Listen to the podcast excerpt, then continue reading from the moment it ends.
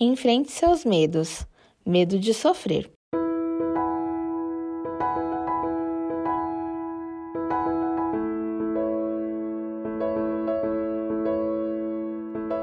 É óbvio que ninguém queira sofrer. O sofrimento dói. Em maior ou em menor escala, traz angústia e tristeza. Isso é um fato.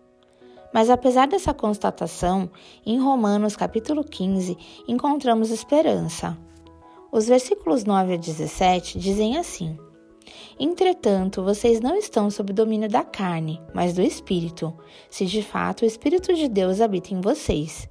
E se alguém não tem o Espírito de Cristo, não pertence a Cristo.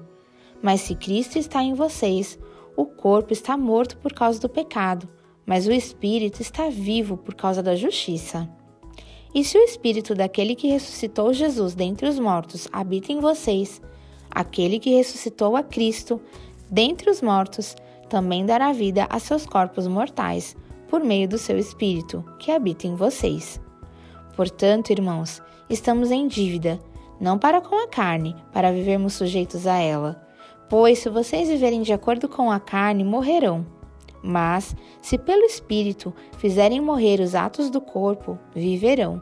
Porque todos os que são guiados pelo Espírito de Deus são filhos de Deus pois vocês não receberam um espírito que os escravize para novamente temerem, mas receberam o espírito que os torna filhos por adoção, por meio do qual clamamos Abba Pai.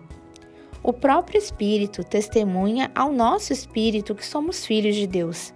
Se somos filhos, então somos herdeiros, herdeiros de Deus e co-herdeiros com Cristo, se de fato participamos dos seus sofrimentos, para que também participemos de sua glória. Não precisamos temer o sofrimento, pois temos parte na glória de Cristo através do Espírito Santo que habita em nós.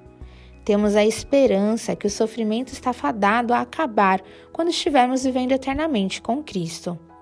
Aqui neste mundo ainda há sofrimento, mas não precisamos passar por ele sozinhos. Podemos ter a companhia de Jesus e também o apoio dos irmãos em Cristo na nossa comunidade de fé. Por isso, não precisamos temer o sofrimento não estamos sós.